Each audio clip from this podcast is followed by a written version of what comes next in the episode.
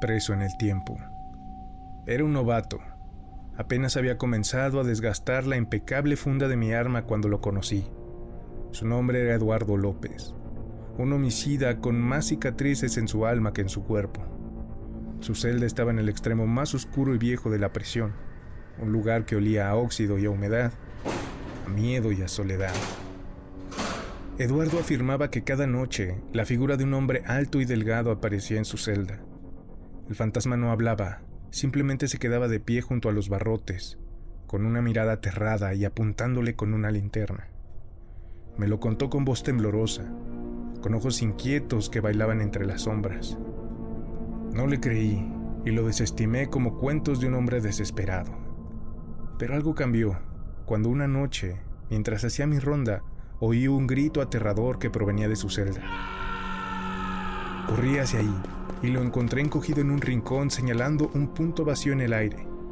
Sus ojos estaban desorbitados y su cuerpo temblaba. No había nadie más, solo él y su miedo palpable. Después de esa noche las cosas empeoraron. Los gritos se hicieron más frecuentes.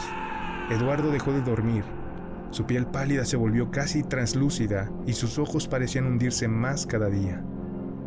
Decidí buscar en los archivos, en los viejos papeles amarillentos y olvidados. Lo que encontré fue perturbador. Había un hombre, hace varias décadas, que ocupaba la celda de Eduardo. Un hombre que encajaba con la descripción del espectro que Eduardo veía. Un hombre que había muerto en esa misma celda en circunstancias misteriosas. Un suicidio no confirmado, una investigación apresurada, un caso cerrado y olvidado. Esa misma noche regresé a la celda de Eduardo, esperando decirle que no estaba loco, que había una explicación, pero al llegar encontré su cuerpo inerte, sus ojos abiertos mirando al infinito, su rostro pálido y aterrado, y su mano estirada a través de los barrotes como intentando señalar por la eternidad al culpable de su muerte. Poco tiempo después me transfirieron a otra prisión y me olvidé de Eduardo y su descenso a la locura.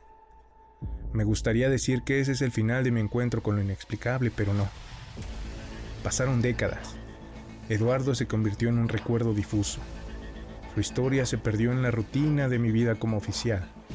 Pero todo cambió cuando después de 25 años de trabajar como custodio, me volvieron a transferir esa prisión.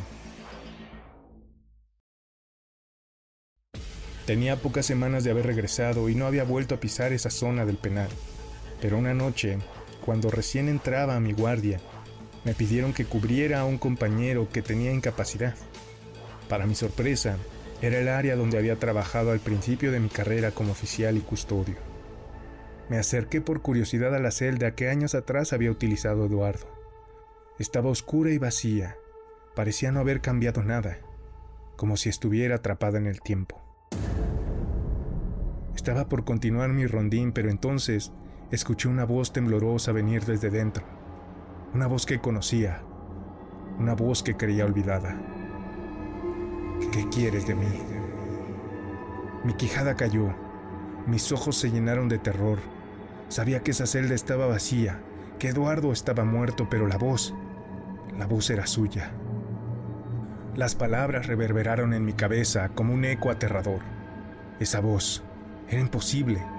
Eduardo había muerto décadas atrás. Yo mismo había encontrado su cuerpo. Luché por mantener la compostura. Intenté convencerme de que era solo mi imaginación jugándome una mala pasada. Me alejé de la celda. Sacudí la cabeza para aclarar mis pensamientos y continué con mi ronda. Pero por más que lo intenté, no pude sacarme la voz de Eduardo de la cabeza. Esa noche no pude dormir.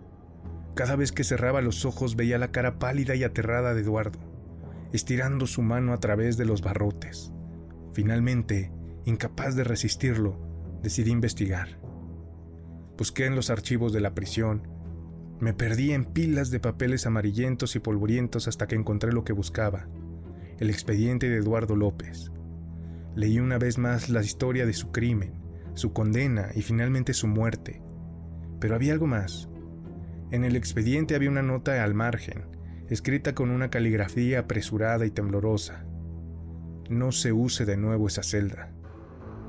Se reporta actividad extraña, gritos, susurros. Los reclusos que la usan hablan de un hombre que los visita por las noches. Fue como si un balde de agua helada me cayera encima. No era posible.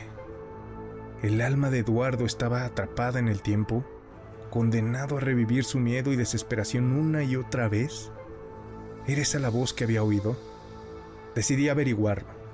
Volví a la celda esa misma noche con una linterna en mano y una sensación de pavor en el estómago. Me acerqué a la celda y por un momento todo estuvo en silencio. Entonces oí la voz nuevamente. ¿Qué quieres de mí? La voz sonó tan real, tan cercana, como si Eduardo estuviera allí mismo frente a mí.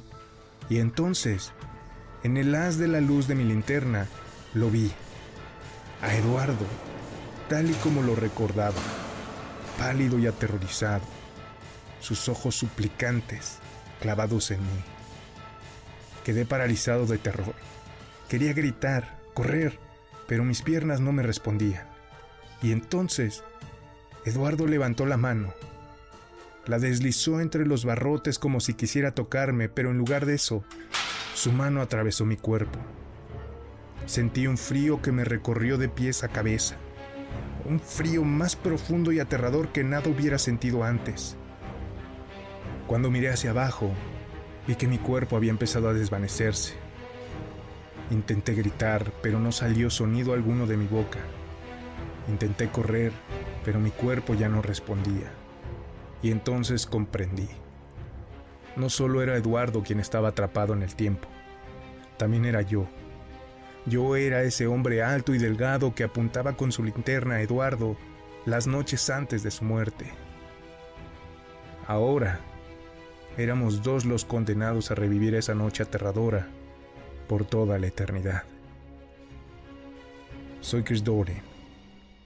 Buenas noches.